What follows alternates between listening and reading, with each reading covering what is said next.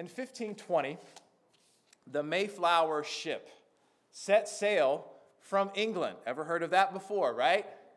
Came to the Americas. About half of the 102 passengers were Protestant dissidents known as Puritans. They're also called pilgrims. They fled to the Americas to practice their faith apart from the restrictions that were being imposed upon them from the Church of England. They landed in Massachusetts, they founded a colony, and we're all pretty familiar with how that colony went on to have a tremendous impact for American history.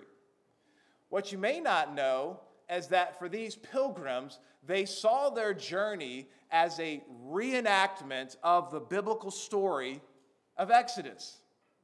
One writer says about them, quote, the early pilgrims referred to King James I as the modern day Pharaoh, their departure from England as the modern day Exodus, the sailing across the Atlantic Ocean as the modern day parting of the sea, and the New World as the New Canaan and the New Israel. So these pilgrims were heavily indebted to the book of Exodus. And they're not alone. Down through the centuries, many groups have been captivated and guided by the Exodus. It is one of the most memorable and formative stories in all of human history. And it is true.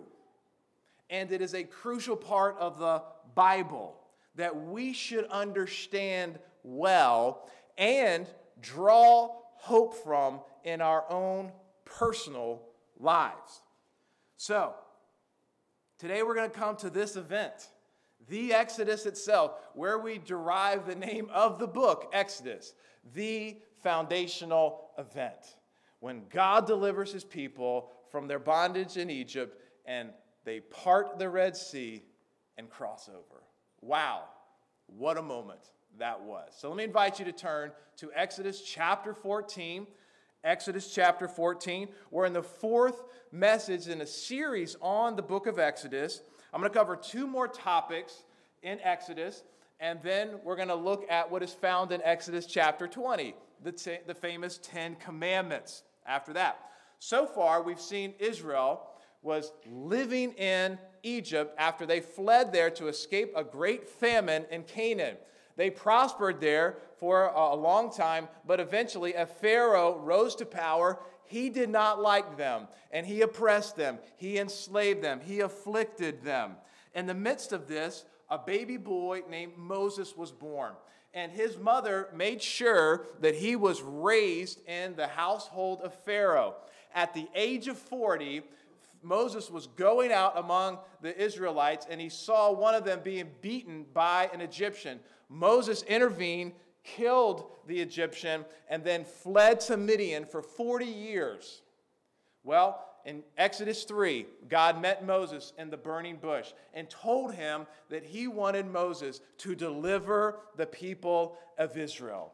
Moses goes back to Egypt, goes to the Pharaoh, shares that message, was Pharaoh very happy about that? He did not embrace that idea. He wasn't very warm to that idea. And so he kept adding to their burdens. Well, eventually, uh, Moses says, Look, 10 plagues are going to come upon you. And they did. We saw last time how the 10th plague came on the land of Egypt and it was the destruction of the firstborn there. And finally, after all of these plagues, this plague changed Pharaoh's mind to release Israel. We saw that contained within that plague was the festival called what? Passover, where the Lord passed over the houses that had the Passover lamb's blood spread on their doorposts. We also saw how Jesus, on the night before his crucifixion, as he celebrated the, the what meal? The Passover meal he took that meal and he transformed it to the Lord's Supper, where it now commemorates what he did on our behalf. So that's a little bit of a recap, bringing us to where we are today. As today, again, we're going to see the Exodus itself as Israel leaves Egypt and crosses the Red Sea. Everybody ready to go? Ready. All right. Got the sandals on, ready to cross through. The first part is Pharaoh pursues Israel. Pharaoh pursues Israel. Let's read the first four verses together. Then the Lord said to Moses, Tell the people of Israel to turn back and encamp in front of Pi Hahiroth between Migdol and the sea, in front of Baal Zephon. You shall encamp facing it by the sea. For Pharaoh will say of the people of Israel, They are wandering in the land, the wilderness has shut them in. And I will harden Pharaoh's heart, and he will pursue them. And I will get glory over Pharaoh and all his host, and the Egyptians shall know that I am the Lord. And they did so. So the Lord commands Israel to camp in front of the sea. Why? Why would they do that? Well, Israel moves their camp in front of the sea, and it appears that they're trapped, right? They have nowhere to go. The sea is their boundary. They appear to be trapped, but what the Lord is actually doing is that He is trapping Egypt. He is orchestrating events to bring about the downfall of Pharaoh. And as it says there, the Lord hardened Pharaoh's heart to want to pursue Israel. If you remember last time, we discussed this whole dynamic about the Lord and Pharaoh and Pharaoh's heart and how it keeps getting hardened. You guys remember that two weeks ago? In each of the 10 plagues, it talks about Pharaoh's heart 21 times total. And in a nutshell, what we saw there is that in the beginning of the plagues, primarily it is Pharaoh that hardens his heart. Moses keeps saying, Let our people go. Pharaoh keeps hardening his heart, hardening his heart. Then, toward the end of the plagues, it is the Lord who hardens Pharaoh's heart, almost as if he is determined to bring this to pass. Okay? God is going to judge Pharaoh and demonstrate his glory, power, and justice. He is in the driver's seat, not Pharaoh. Let's read verses 5 and 9 to, 5 to 9 together. When the king of Egypt was told that the people had fled, the mind of Pharaoh and his servants was changed toward the people. And they said, What is this we have done, that we have let Israel go from serving us? So he made ready his chariot and took his army with him, and took 600 chosen chariots and all the other chariots of Egypt with officers over all of them. And, this, and the Lord hardened the heart of Pharaoh, king of Egypt, and he pursued the people of Israel while the people of Israel were going out defiantly the Egyptians pursued them, all Pharaoh's horses and chariots, and his horsemen and his army, and overtook them and camped at the sea by Pi Hahiroth in front of Baal Zephon. So, Pharaoh, what does he do here? He changes his mind. Now he wants to bring Israel back. And also his servants want to bring Israel back. They were probably thinking, oh no, we're going to have to be the one to do the hard work now, right? So, yeah, Pharaoh, go get them, go get them. bring them all back here, okay? And so Pharaoh sends out his army. What does it say there? 600 of his chosen chariots and other chariots as well just so you have in your mind's eye what did this look like? I mean this was the this was the military craft back in the day. A chariot would have had two wheels two horses and two people in the chariot. One would have been the shield bearer the other guy was the driver okay? And he would have pulled up close to the enemy and then would have gotten out arrows to try to shoot at them or hit them with javelins and swords okay? So they're now in hot pursuit. They're going to chase down israel Let's get to the second part. The Lord promises deliverance. The Lord promises deliverance. Let's read verses 10 to 14 together. When Pharaoh drew near, the people of Israel lifted up their eyes, and behold, the Egyptians were marching after them, and they feared greatly. And the people of Israel cried out to the Lord. They said to Moses, Is it because there are no graves in Egypt that you have taken us away to die in the wilderness? What have you done to us in bringing us out of Egypt?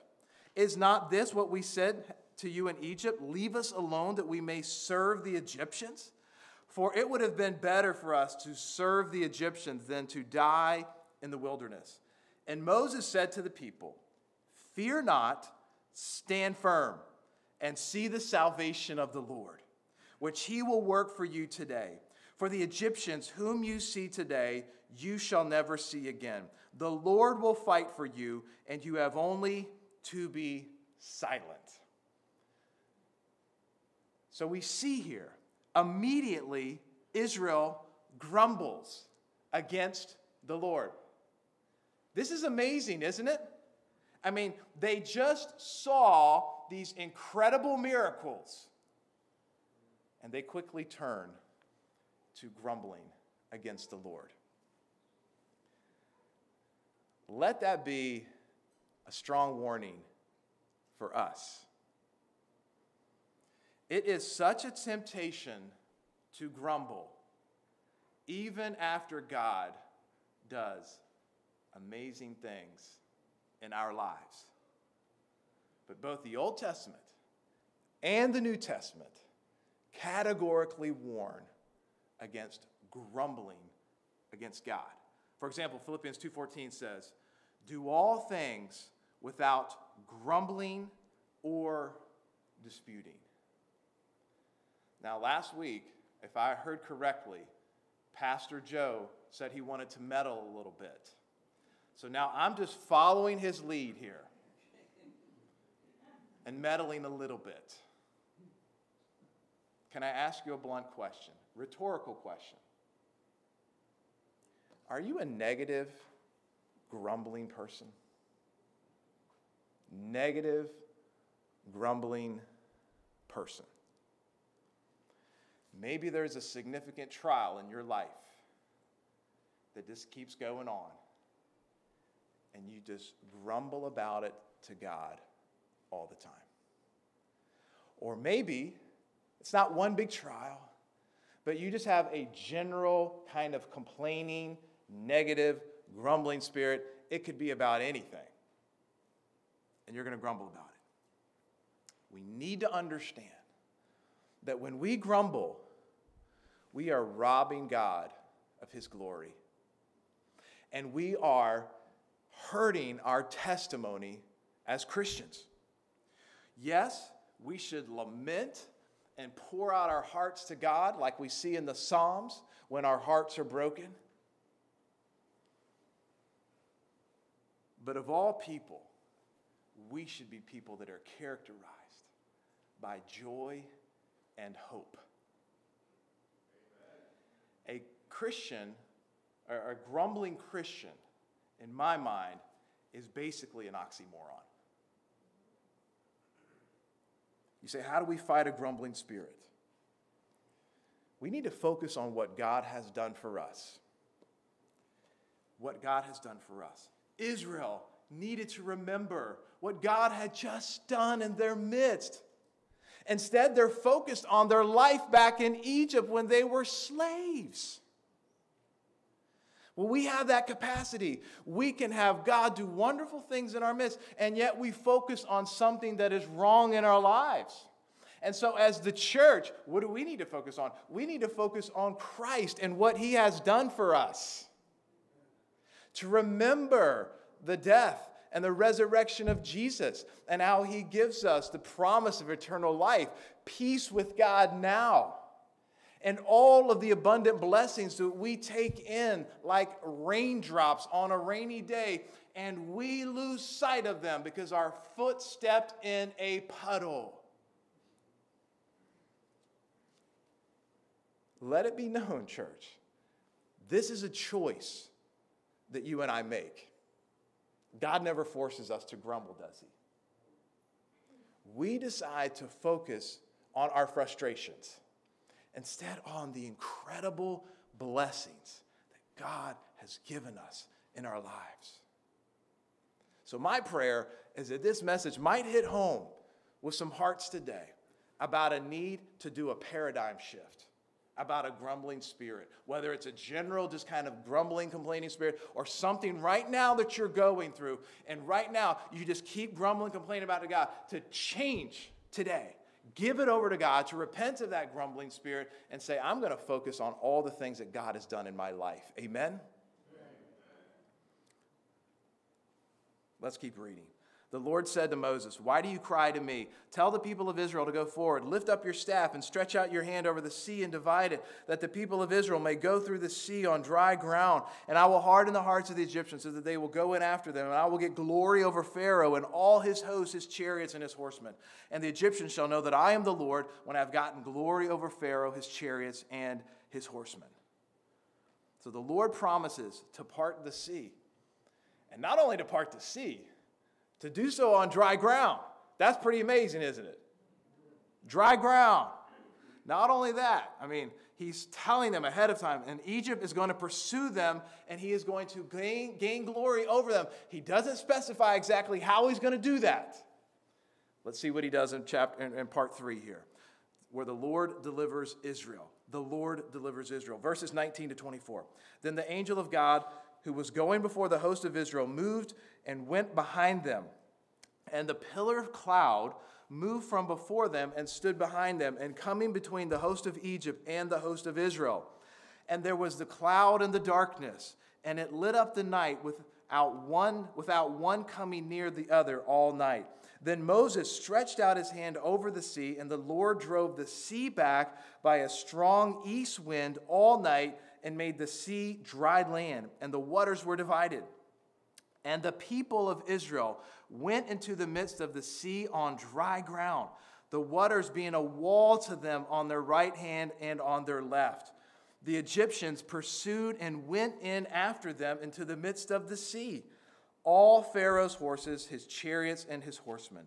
Egyptian forces, and, and, threw, and threw the Egyptian forces into a panic, clogging their chariot wheels so that they drove heavily. And the Egyptians said, Let us flee from before Israel, for the Lord fights for them against the Egyptian. So we see the Lord bring about this deliverance in several stages. To begin, the angel of God and the pillar of God kind of stand as a barrier between Israel and the house of Egypt. And so for now, Israel had no more concerns about Egypt attacking them, though they looked like they were penned against the sea. And then next, we, we have the, the famous image in our minds, right? Where Moses takes the staff and he parts the Red Sea so that Israel passes through, yes, on dry ground. I mean, can you imagine trying to put yourself in their sandals for that moment when they're walking through this body of water and there is a wall of water around them? Wow. What an amazing moment. Amen? What an amazing moment. I saw a funny cartoon this week. Talked about what would the Red Sea parting be like if it happened today. And it had people going along with Moses, and they had their cell phones out. and they're stopping for group pictures, and they're taking pictures along the way, and so forth. I think Moses, he has to be really glad that he didn't have to deal with that, right? They were ready to go. As for Egypt, they pursue Israel into the waters, but the Lord throws their army into a panic, and they decide midstream to turn around. I think if they had kept going, they probably would have averted destruction. But they decided, in the midst of their panic, to turn around. Let's read the conclusion of this chapter. Then the Lord said to Moses, Stretch out your hand over the sea, that the water may come back upon the Egyptians, upon the chariots, and upon their horsemen. So Moses stretched out his hand over the sea, and the sea returned to its normal course when the morning appeared. And as the Egyptians fled into it, the Lord threw the Egyptians into the midst of the sea. The waters returned and covered the chariots and the horsemen. Of all the host of Pharaoh that had followed them into the sea, not one of them remained. But the people of Israel walked on dry ground through the sea, the waters being a wall to them on their right hand and on their left. Thus the Lord saved Israel that day from the hand of the Egyptians, and Israel saw the Egyptians dead on the seashore. Israel saw the great power that the Lord used against the Egyptians. So the people feared the Lord, and they believed in the Lord and in his servant Moses. So the Lord brings the waters back over the Egyptians and destroys the army. By the way, it does not say what happened to Pharaoh in this incident. But it is very possible that after being in the Red Sea, that he ended up marooned.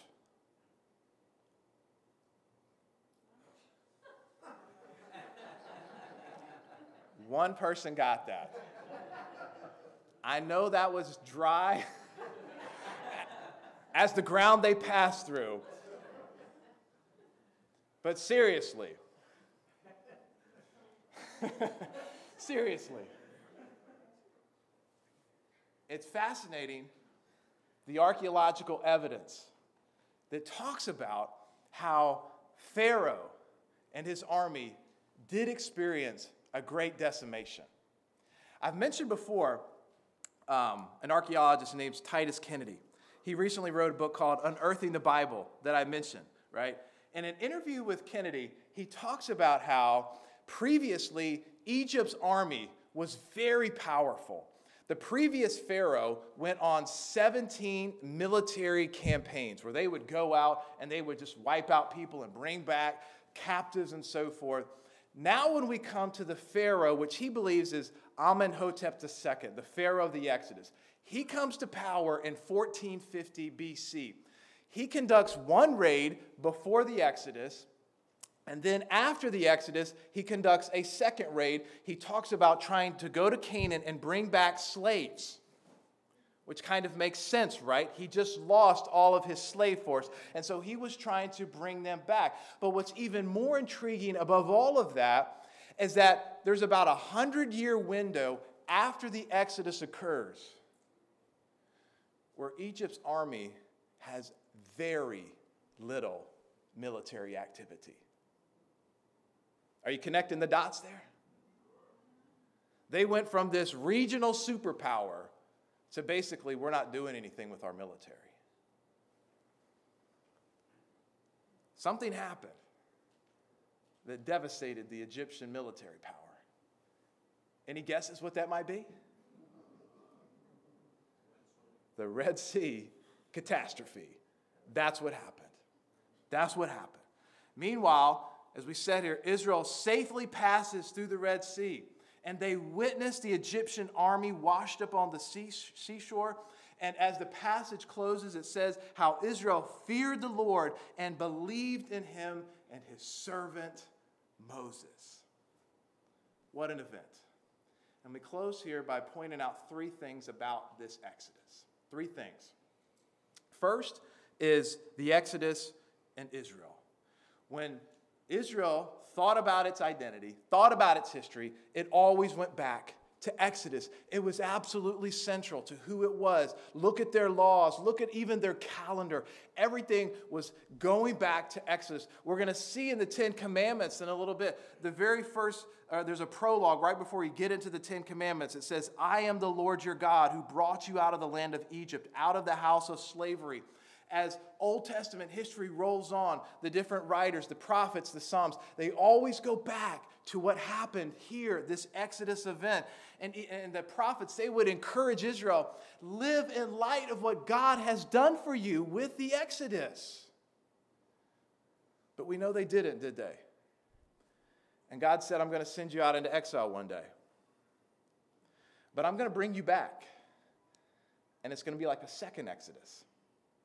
For example, it says in Jeremiah 7 to 8, Therefore, behold, the days are coming, declares the Lord, when they shall no longer say, As the Lord lives, who brought you up out of the people of Israel, out of the land of Egypt, but as the Lord lives, who brought you up and led you out of the let me say that again. But as the Lord lives, who brought, brought up, brought you up and led the offspring of the house of Israel out of the north country and out of all the countries where he had driven them, then they shall dwell in their land. He's basically saying, look, you're going to come back and it's going to be a second Exodus. And we know that God did that, didn't he? It's amazing. He said, you're going to be in exile. One day I'm going to bring you back and it's going to be like a second Exodus.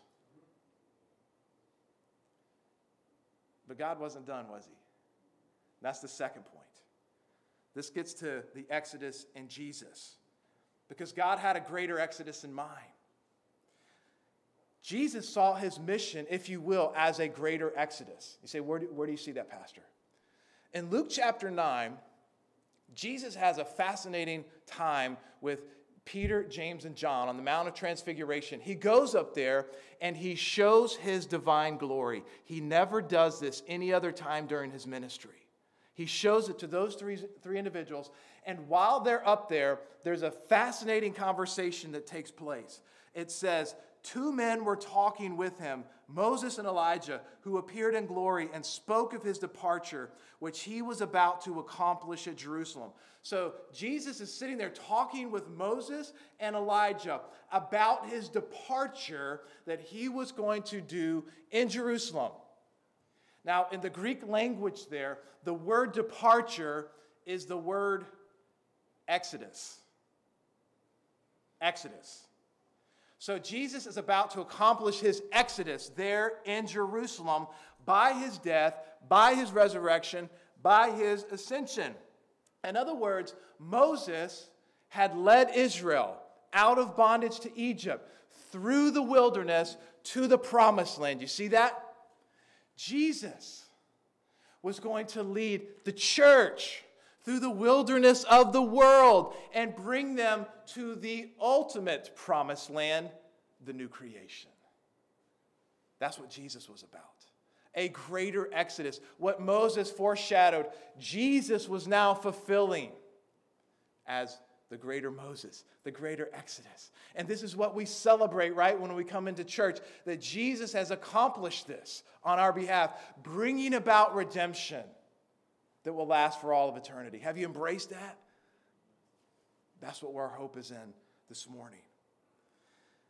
So the Exodus is, is this completely epic foundational paradigm for the church and for Israel. That's the main point. However, I do also believe that it's right to see the Exodus on a personal level. On a personal level. That's my third point the Exodus in you. God delivers on a personal level. In our lives, sometimes we're in the midst of situations where there seems to be no way out. It might be finances, it might be employment, it might be relationships, other tough circumstances we need to remember that it's the same God. And it is a God who delivers. Psalm 34 is helpful here. You don't need to turn to it.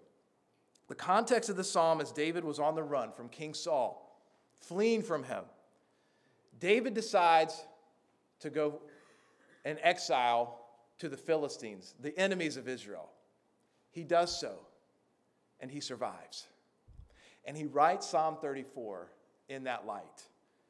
First eight verses say, I will bless the Lord at all times. His praise shall continually be in my mouth. My soul makes its boast in the Lord. Let the humble hear and be glad. Oh, magnify the Lord with me, and let us exalt his name together. I sought the Lord, and he answered me and delivered me from all my fears. Those who look to him are radiant, and their faces shall never be ashamed. This poor man cried, and the Lord heard him and saved him out of all of his troubles.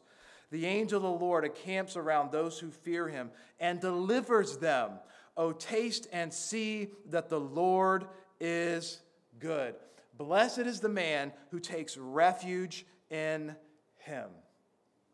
David experienced deliverance by the Lord. Notice how David says, The angel of the Lord encamps around those who fear him. We saw the angelic presence, didn't we? Back in Exodus, right? When they were a, a, barrier between them and Egypt. But now we see it here this divine and angelic presence, not only there with Exodus in the Red Sea, but at the personal level. God takes or God delivers people who take refuge in him. As it said in Exodus 14, we don't have to fight. The battle belongs to the Lord. He can part the sea when we seem to be trapped. Past couple of days, I reflected on my life and how God has brought various means of deliverance when there seemed to be no way out.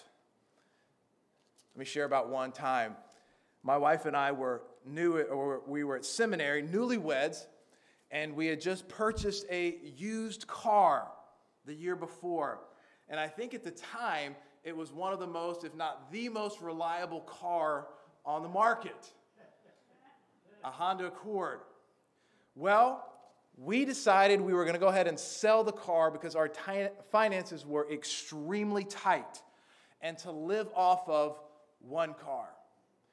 Right when we decided to sell the car, it started acting up. Sometimes to the point that you could not get the car to start. No one could figure out why. We took it to mechanics and dealerships or whatever. No one could figure it out. Now, we were trying to sell the car for $5,000. I believe that's what we had left on the car note. I remember a customer came over to check out the car. And so I went out to the car with him, gave him the key, sat in the passenger seat. He tried to start the car, and it wouldn't start. Now, that is flat out humiliating. that is just pure humiliation. He actually called back later and said, I'll give you something like $3,500. And I said, No, I won't, I won't go that low. Well, time went on, and we had no buyers. It was awful. Car has issues. We really needed the money. I was busy, but you know, if you're trying to sell something, you got to keep that thing clean and vacuumed all the time. So, this situation was discouraging, it was stressful, and there seemed to be no hope in sight. Out of the blue, we get a call from a young guy who was a UPS pilot, said he was interested in buying the car. Now, as a Christian, I knew that I needed to tell him the full story about the car. I did. And he was completely unfazed. Still wanted to buy it for $5,000. And the car started.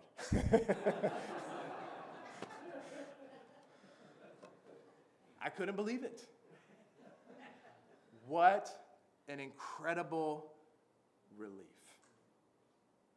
God can make a way. Not every time, but He can part the sea when we entrust the battle to Him. Psalm 34 8 again says, Oh, taste and see that the Lord is good. Blessed is the man who takes refuge in Him. Let us pray. Lord God in heaven, thank you so much for your word here this morning. We do just marvel, marvel, marvel at this story of the Exodus, Lord. Your power, your might, and your care for your people.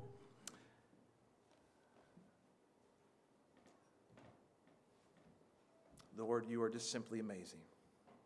Lord, we thank you for the greater exodus that Jesus came to accomplish. As mighty and powerful as that story was, Jesus brought about a greater deliverance from the bondage of sin through the wilderness of the world and to the final promised land, the new creation. Lord, my prayer is for someone here today who has never given their lives to Jesus as their personal Lord and Savior. They would see why are they waiting? And today they would take up the cross and follow you, bowing their knees and saying, Jesus, I'm going to follow you. I trust you. And my faith is going to lead to me following you wherever it leads. Lord Jesus, may you bring that to pass. And Lord, I pray for, as we said here at the close, the Exodus and you.